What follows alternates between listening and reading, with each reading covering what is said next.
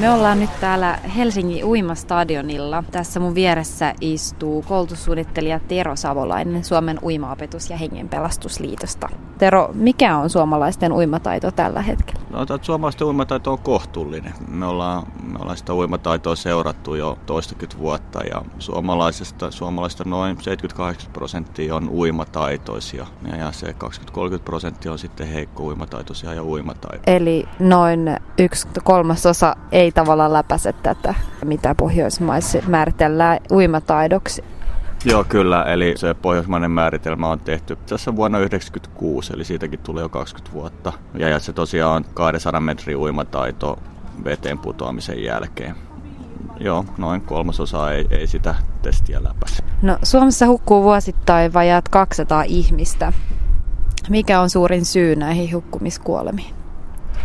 No kyllä siinä on, niin kuin, siinä on tietysti monta asiaa taustalla. Että, että tietysti alkoholilla on vaikutusta asiaan näiden hukkumistapausten kanssa. Ja sitten tietysti on tällainen niin kuin vääriä arviointeja omasta uimataidostaan tai niistä olosuhteista, jotka jossa niin kuin toimitaan ja jonka seura- seurauksena sitten on niin kuin tapahtunut näitä ikäviä hukkumiskuolemia. Suomessa puhutaan, että uiminen on kansalaistaito. Mitä se tarkoittaa? Kyllä se niin kuin ajatellaan sillä lailla, että täällä on vesistöjä ihan huimasti rantaviivaa. Kyllä me nähdään, että kyllä jokaisella suomalaisella tämä taito tulisi olla ja omata. Tai kaikissa sanotaan näin, että kaikilla Suomessa asuvilla ihmisillä tulisi olla tämä taito, koska toimitaan vedellä, vedessä ja veden äärellä kesäisin tosi paljon. Kyllä tällä uimataidolla on niin kuin suuri merkitys sen vesiturvallisuusnäkökulman kannalta, että pärjätään siellä vesillä ja voidaan nauttia vesillä olosta. Kaikilla Suomen paikkakunnilla ei kuitenkaan ole uimahalleja, eikä osassa Suomen kouluja järjestetä uimaopetusta lainkaan. Miten suomalaiset saisivat paremman mahdollisuuden oppia uimaan?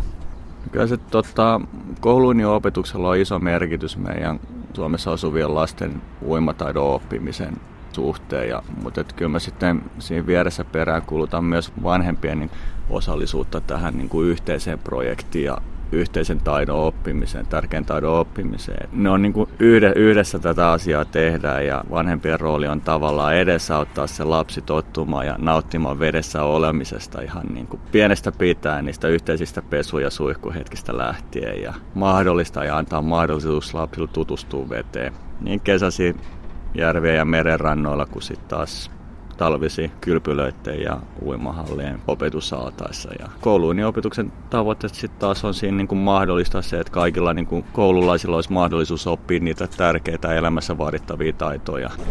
Ihan rohkeasti vaan melkein pelkillä jaloilla potkii eteen siellä. Ja... Miten saataisiin myös maahanmuuttajat uimaltaaseen? Tämä on, niin, tämä on tietysti monimuotoinen asia ja kyllä maahanmuuttajakulttuurissa ja edustajia paljon käykin uimassa ja sitä niitä, yritetään löytää niitä yhteisiä ratkaisuja niin vaatetuksen kuin sitten niin kuin olosuhteiden kautta, että myös heilläkin olisi tasa-arvoiset mahdollisuudet tutustua tähän suomalaiseen uimahallikulttuuriin ja, ja uimaa ja nauttia uimahallin palveluista. Entäs sitten nuoret, jotka kieltäytyy uimaopetuksesta yläkoulussa tai lukiossa? Kyllä tässä on, niin tämä on varmaan niin kuin, tällainen ehkä ikuisuus, ikuisuushaaste, että joka, jokaisella nuorella tulee se vaihe siinä jossain vaiheessa ikää, milloin se oma kehollisuus ja se hahmottaminen ja vertaileminen niihin kanssa opiskelijoihin niin on haasteellista. Että se on sellainen, että siitä, siitä täytyy tehdä vain luonteva tapahtuma ja nauttia sitä ja miettiä myös ratkaisuja sen suhteen, että kuinka ne uintitapahtumat saataisiin sellaisiksi mukaviksi, että nämä, nämä keholliset puolet ja vertailut jäisi toissijaiseksi asiaksi ja itse se oppiminen ja uintitunti olisi niin innostavaa ja kiinnostavaa, että sinne tuutaisiin joka tapauksessa. Keskeinen osa uimataitoa on myös vedestä pelastamis- ja pelastautumistaidot. Missä voisi harjoitella hengenpelastusta? Meidänkin liitto järjestää tällaisia pysytään pinnalla kursseja ja niitä yhteisöt ja, ja, ja yritykset voivat meiltä tilata ihan erikseen. Ja niin täällä näillä kursseilla käydään läpi näitä perustaitoja, joiden avulla voi sitten näissä hätätilanteissa toimia ja, ja tietää sitten, kun niihin joutuu. Mutta kyllähän niin kuin yleinen maalaisjärki siinä pelastamisessa on kumminkin ehkä yksinkertaisia. Ne voi kiteyttää kolme tai neljään kirjaimeen HRAP. Eli kyllä se ensimmäinen, ensimmäinen ajatus on se, että hälytetään apua ja herätetään ihmisten huomioon, että voidaan yhdessä se pelastaminen on aina helpompaa kuin yksin. Ja sitten se oma rauhoittuminen ja pelastettavan rauhoittaminen, että osataan miettiä järkevästi, että kuinka tässä tilanteessa toimitaan itseään vaarantamatta, mikä on ensisijaisen tärkeä asia, että kenenkään ei tule vaarantaa itseään toista pelastaessa. Sitä ei hyödy kumpikaan. Apuvälineen käyttö on ensisijaisen tärkeää, kun toimitaan vesipelastustilanteessa. Eli, eli on se sitten kanisteri tai pelastusrengas tai heittoväline tai keppi tai aero tai vene, minkä avulla pelastetaan toinen. Ja sitten se itse pelastustehtävä tulee vain suorittaa turvallisesti ja rauhallisesti. Mä sain tuossa äsken opetusta uimiseen, mutta järjestetäänkö sitten aikuisille uimakouluja? Joo, kyllä.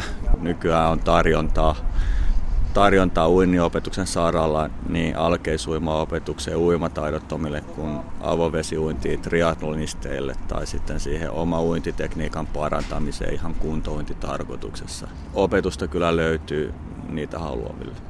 No niin, lähdetään hakemaan kabiinaa.